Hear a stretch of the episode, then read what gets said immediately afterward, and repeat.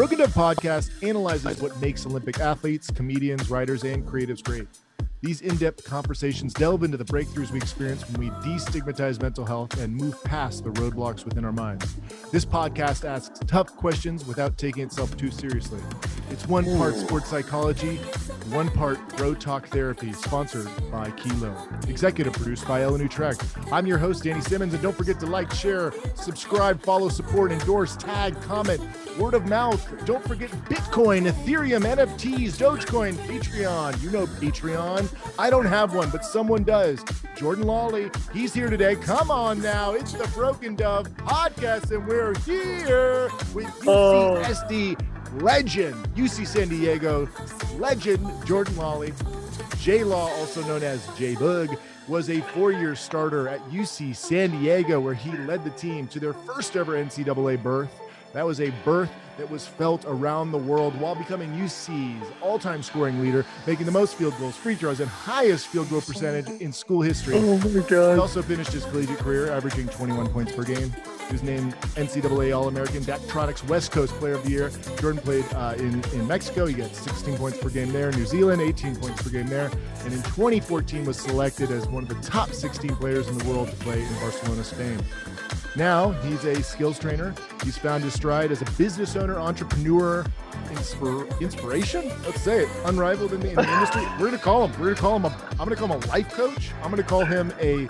Oh my God. I'll call him. I'll call him a guru for sure. He's traveled all around the world. He teaches people not just how to play basketball, but how to handle life. And here he is. Thanks for coming on to the show, Jordan Lawley, Dude. High Sock founder. We'll say it, High Sock Club founder. oh, you know oh! HSC I had High Sock Club. Respect the Cavs. Thanks for coming on, brother. HSC, baby. Dan Simmons, honest to God, that was the best podcast intro I've ever heard in my life. Not necessarily the intro on me, but your intro for this podcast was unbelievable, unprecedented. Hey, dude, what a so so you just tell us about what's behind us. What are we looking at? This is gorgeous. So this is our new gym. We just actually put this together, got the court redone, brought in uh, a bunch of people. We partnered with Mitchell and Ness, which is a clothing brand company, Rep One Football Agency, who is uh, one of the biggest football agencies, great baseball agency as well. Um, Sanford Medical, which is a huge company out of the Dakota health industry. So they do our strength conditioning, our rehab. Uh, and then we have a golf academy. So in our facility, we have uh, a professional golf academy with full simulator, with undulated greens, and pretty much a one-stop shop where you can come here, train, have a good time, enjoy your company, get better at whatever you want to, whatever sport you want. We have a, a batting cage for guys like Dan Simmons who are absolute sticks on the mound. Practice your swing as well because I know you need that.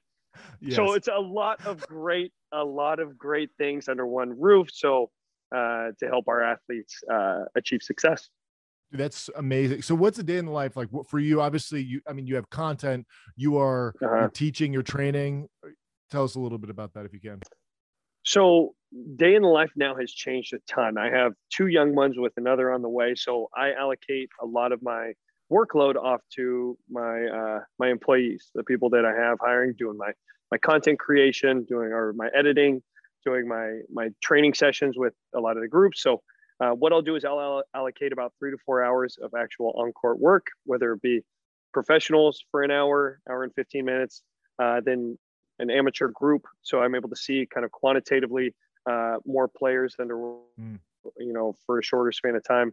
And then I'll always allocate around 45 minutes to film, uh, film content, which is a huge, huge part of our market in today's day and age. Uh, so whether it be evergreen content that we create to, to promote for, you know, for sales, uh, online sales, or just online product, uh, online content to, to push across TikTok and Instagram and uh, YouTube. So um, content is, is a big driving force in today's in, in our industry today. So so we have to allocate a, a, good chunk of time toward it. That's amazing. I, I and I, I got to say, your your content is major key. It's really good. I mean, obviously, and thanks for taking your time out of the day to answer some questions. Now, obviously, you're not just a, a content guy. I've seen the shot. I've seen you dunk in in the flesh. I've seen you dunk. I believe on people, but maybe it wasn't. I don't. You know, memory is a. We'll a say we'll say yeah We'll say we'll say on. it was. It yeah, was we'll say, we'll say seen, was. it was two hands. It was, I mean, it was a, it was a full, the full Monty. So I respect anybody who can throw it down. Um, come on, that's all that really matters. Like that's why we love the dunk dunk contest. That's why we like basketball. Yep. The dunk, the alley oop, baby. So tell it, tell us. Let's just get right into it. Tell us about the Tesla story. You know, uh, the tumor, obviously, and how you overcame yep. that mentally. Like that's such an inspiring part, and it's part of you know who you are as a person now. Oh yeah, it's a big big part of who I am now. So in 2018, I actually got in a car accident uh, on the freeway, uh, driving in the in the carpool lane, and some person went over a double white lines and uh, sideswiped me as I was driving mm-hmm. past them, and uh, ended up spinning on the spinning around 12 times. Like it felt like 12 times, but I ended up hitting 12 cars in the process.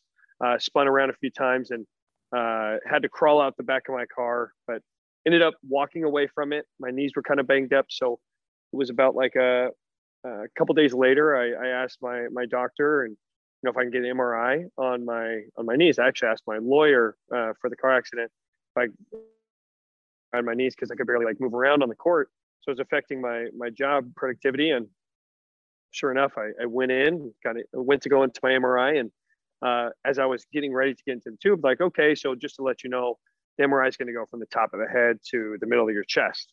I was like, well, not really a, a, doctor or anything, but that's a lot of real estate, you know, between my neck and my knees. Like, you sure it's going to reach down there?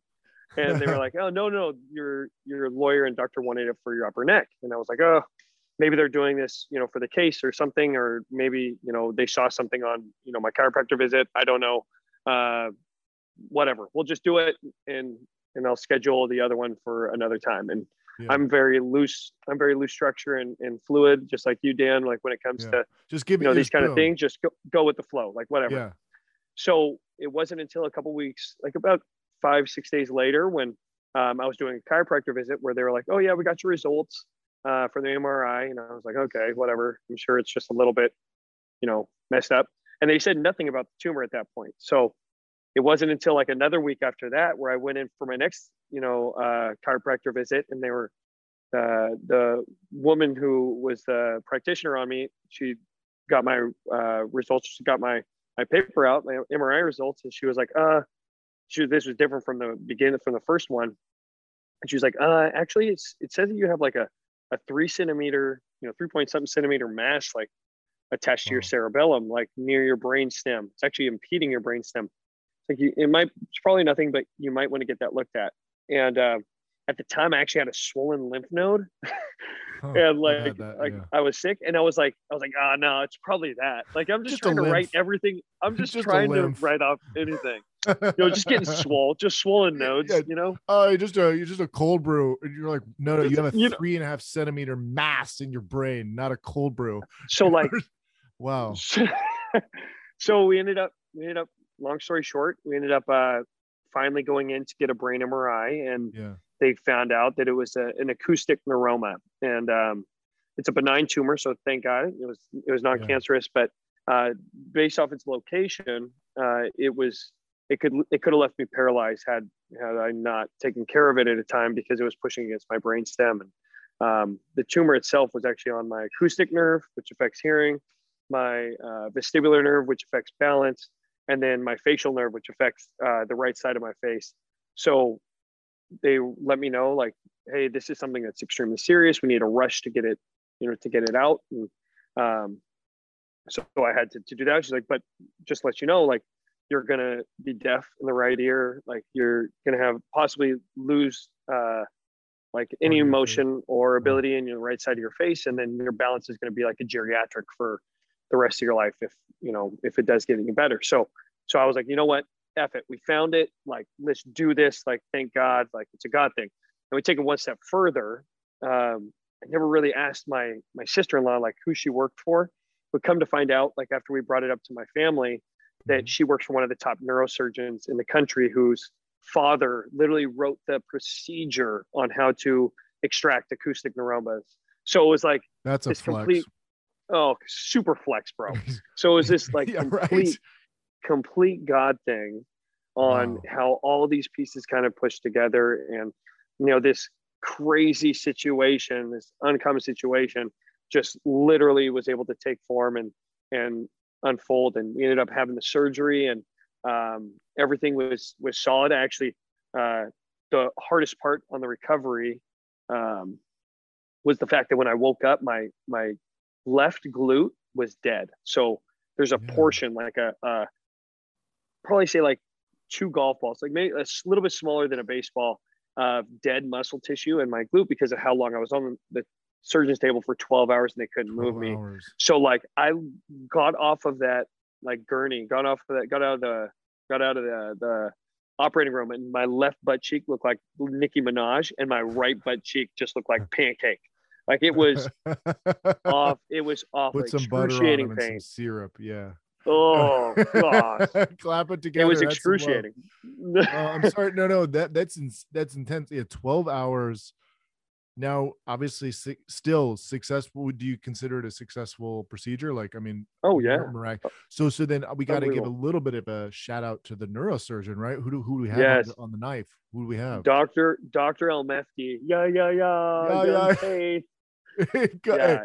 Thank you. Hey, thank you, Doc. Come on, Doctor yeah. Al-Mefty. El Mefty. Uh, yeah, Doctor Doctor Al-Mefty at Barrow Institute, Barrow Uni- or Barrow uh, Institute. Wow. So what was it? Yeah, so so phenomenal. you know so and, and obviously your how is your hearing now on your right side of your face? What's going on? Any any so I'm still deaf. That's why I'm rocking the solo pod, baby. Okay. so it's nice. It's nice for things like this because I can't hear squat in this side. So everything's concentrated on the on the actual uh, headphone. So or the uh-huh. AirPod. So it's phenomenal in that regard. So, um, but for the most part, my balance is absolutely atrocious. Uh, so I can make do with the little things like little cues and you know being an athlete dan like all it takes yeah. is you know that focus and determination to get a little bit of it back however uh, spotting like targets is extremely difficult so if i'm like moving around it feels like i'm i'm inebriated like i'm drunk 24 7 like my. My i'm really slow to like track things so being on the court and moving difficult because uh, it'll take me a ton of time and it's mo- mostly muscle memory to shoot the basketball um, because I can't spot the rim fast as fast as I once could. So wow. that part is I mean, bad. But you might be able to get that back, right? I mean, because you kind of are already a miracle There's, in, its, yeah. in itself. Let's, let's, let's so, boom. Yeah, we'll we'll put that up there in the universe. Like it's it's definitely getting better, uh, nice. and I'm as long as I take time on myself and, and focus on on trying to to develop it, then then I can over I can overcome it for sure but you're still, you know, one thing is you look great. Most importantly, I mean, obviously Appreciate you can that, be man. flopping around. You most important, you still got those those sweet blues. Come on, and those uh, dimples. They, yeah. that, that didn't you didn't you didn't lose that. So that's a damn no. good thing. Still tall, Come on. Who I, I flop. I'm the most uncoordinated human ever. That's why I'm a pitcher. So it makes it's all good. It's fine to be, uh, you know, welcome to the club. You're now gangly. Okay. You used to be able to dunk like no problem. Now, okay, you're good. You're gonna be okay. That's it. But that's, I mean, what a story, dude. You're you're a living proof. I mean, also you just you lead by example. I want I'm curious when you enter the gym, do you have any rituals like you know, a lot of the athletes talk about flow state, meditative state to your exercise. Do you do any of those kind of things, and what are they, and and and how do they help you get into the meditative state? Yeah, uh, praying for me is is a big one. So I do that oh. on my car ride into uh, into work typically. Uh, for a day like this, you were my prayer. So we, you know, got on the phone, you know, and and got on this podcast while while I was on the car. So while I was in my car. So, uh, but that's always a, a good time for me to get into the right space and uh, so that way I can be my best with my clients. Now, when we get on the court with the clients, like that's a thing in itself, and and that's something that I want to make sure that you know is is so important and and understood by a lot of young athletes is is your confidence and in, in your preparation going into whatever it is you're trying to accomplish is so freaking important. Your mental space and clarity is something that you need to take more time on than just you know the physical skill concepts or or whatever components of, of you know of your sport especially in today's day and age where you know there's so many people are, are dealing with you know mental hardships and and a lot of things that are going on um, across our society's means. And uh, it's just really important for people to to focus on. Yeah and, and so like you know kind of t- talking about that we have like a second chance like stop the stigma section of the pod which is you know where we talk about the mental game of life mental game of sport obviously basketball is a mental game. How have you been challenged and how does the mental mental health play a role in sports today and obviously basketball and what you're teaching? Yeah. Well i think uh like from a from a, a life perspective my my challenge was definitely the surgery um yeah. and that was a, a huge a huge kind of like hurdle to overcome uh from a mental perspective. Not necessarily like the physical things like i think as an athlete it's one of our our blessings is is we can take an athletic approach to a lot of the things that we're suffering from in real life mm. um, or in life outside of our sport. So I knew from a physical perspective, like I was going to be okay. I was going to be able to overcome a lot of those uh, physical deficiencies. But uh, from a mental perspective, like you don't really think like, okay, it's not just about, you know, how this affects me. Like my wife took a toll. She was actually pregnant with our mm-hmm. second child, like during my surgery. And there was a lot of things that um, I never really took into consideration until I was going through it, where, you know, I, I had to realize like, okay, the best way for, for us to succeed through this, you know, hard times to have a dialogue first, to make sure we air out everything that we're feeling, uh, air out our emotions, air out, you know, try to clear our heads with with anything that might be detrimental or you know to our family's growth. And that was a huge that was a huge step in the right direction and something that's super important. And you know, I know there's a lot of outlets today, um, social media, uh, you know, text, call. You can literally be in contact with anybody, anybody that you haven't seen in 10 years, like you, Dan. But, you know, like it's, it's really important that you take it one step further and always have that physical engagement that, that you know, being able to express yourself vocally um, mm. about how you feel. Cool, man. Hey, so that's great. That that was our second chance spot, and we're gonna finish with the rapid fire. This is quick. This is as quick as you can go. It's like a Let's getting the ball. You got you got nine shots, and you got to shoot them with a quick release. Okay, so we have quick release. And, all right, as fast as you can. Lakers or Golden State Warriors? Golden State Warriors. Technique or speed? Technique. Clippers or Lakers? Lakers. John Wooden or Phil Jackson? John Wooden, the goat. I know it's easy, right? Favorite warm up song? Oh, Fireman by Lil Wayne. Yeah, yeah. Burger or hot dog? Burger. Pizza or pasta? Pizza. Come on. Okay, okay. Tequila or mezcal? Mezcal. Okay. And what's your post weight training meal? Favorite one or beverage? Oh, islands back in at UCSD. Oh, pipeline. Yeah, you gotta get. I would get the pipeline with the endless fries, dude. So thanks, thanks for coming on. I know you got a you got a oneer. Uh, this is the Broken yeah. Up podcast. We had Jordan Lawley on on the pod. Thanks for coming out, brother. Do you want to sh- sh- throw some shout outs, some plugs, some plug Dude, Yeah. Well, first off, shout out to you for all the success that you've been having, man. I'm so thankful to call you a friend and a distant one at that. But come on, one of those guys that I can literally pick up the phone and we pick up right where we left off. So I really appreciate your time and your uh, willingness to have me on the podcast. Dude, isn't this great, bro? I mean, you you come on, let's say it. You half a million people are minions of J Lawball. Come on, this no. is a following. You are. It's a. It is. It is a vibe. I think it's just because I give. I do a lot of giveaways, so I think I'm just like really? buying them. You know, buy. buy might dude, be. I don't know. But if you want to borrow, if you steal, you got half a milli. If you want to get giveaways and come see some basketball content, just head on over to at JLawBall across all social platforms. Boom, baby, dude. Thanks for coming on. Appreciate it. Dan, my pleasure, man.